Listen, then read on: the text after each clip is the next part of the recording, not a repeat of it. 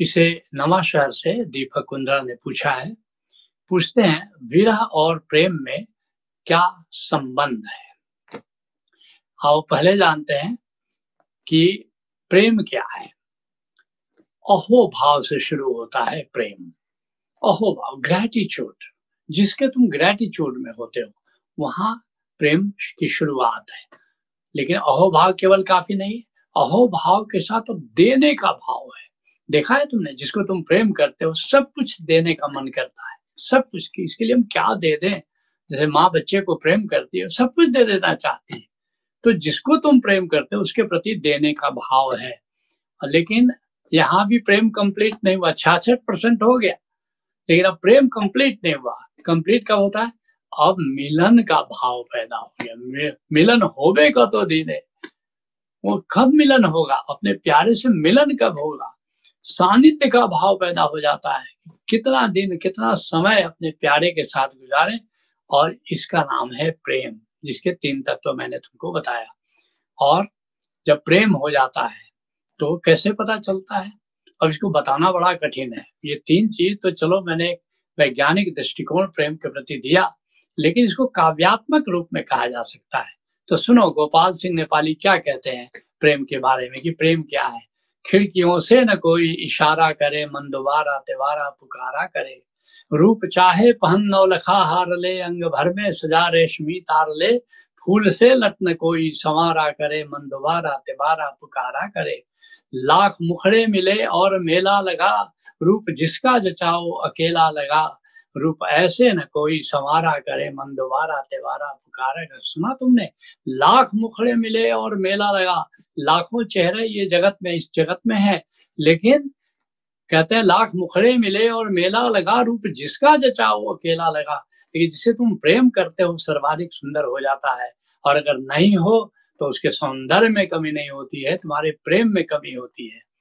कहते हैं, चाँद साहब हुस्न है तो गगन में बसे फूल सा रंग है तो चमन में हंसे।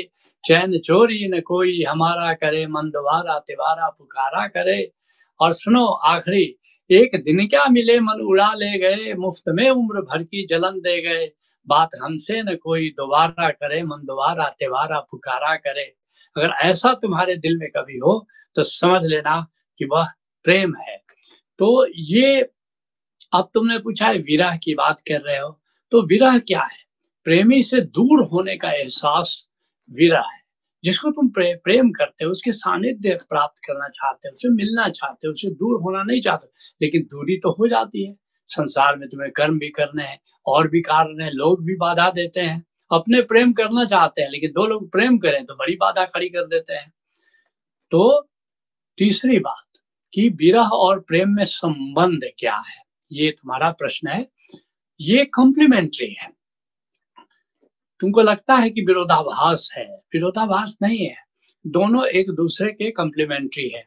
जैसे रात और दिन। देखने में लगता है कि रात और दिन विरोधाभास है। विरोधाभास नहीं है। रात ना हो तो दिन का मज़ा ही नहीं है। उत्तरी ध्रुव में, दक्षिणी ध्रुव में छह छह दिन केवल दिन ही रहता है। लोग बोर हो जाते हैं। कहीं केवल रात ही होता है वहाँ पर, एक खास समय में। नहीं, दिन और रात। सूरज सूरज सूरज उगे भी और सूरज ढले भी, दिन भी हो और रात भी हो, ये कॉम्प्लीमेंट्री है और तभी जाकर के मज़ा है। जेठ तपे नहीं तो आषाढ़ का मज़ा नहीं सालों भर बरसात हो, मज़ा आएगा क्या? जब जेठ तपता है और उसके बाद जब बरसात आषाढ़ की फुहार आती है पहली पहली तो कितना मज़ा आता है। तो उसी तरह जैसे आग है और घी है लगता है कहाँ आग, कहाँ घी, लेकिन दोनों कॉम्प्लीमेंट्री हैं। इसी तरह से जो विरह अगर बीच में नहीं आए तो फिर प्रेम का मज़ा नहीं है। विरह जो है, विरह घी की तरह है, जो प्रेम की आग को भड़का देती है। सुनो सुमित्रा नंदन पंत क्या कहते हैं? वियोगी होगा पहला कवि, आह से उपजा होगा गान। उमड़ कर आँखों से चुपचाप बही होगी कविता अनजान। ये तो विरही लोग हैं जो कवि बनते हैं, जिसको विरह का एहसास नहीं, उसको प्रेम का एहसास क्या खाक होगा? और जिसको विरह का एहसास नहीं, वो काव्य नहीं लिख सकता। तो निश्चित रूप से ये जो विरह है, ये प्रेम का ईंधन है।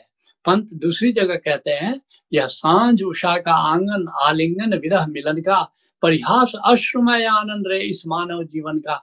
कहते ये तो आँगन में जैसे संध्या होती है, सवेरा होता है, ऐसी विरह होती है मिलन होता है। और इसलिए विरह में अगर कोई रोता है दुख के आँसू रोता है तो ठीक है। दुख के आँसू रोता है तो ये तो जीवन का एक परिहास है। एक दूसरा कवि कहता है, पीड़ा जो न मिलती, झोली भर जीवन रीता रह जाता। अगर इस ज़िंदगी में विरह की पीड़ा किसी को नहीं मिले हो तो तुम्हारी झोली खाली हो गई, खाली ही रह गई।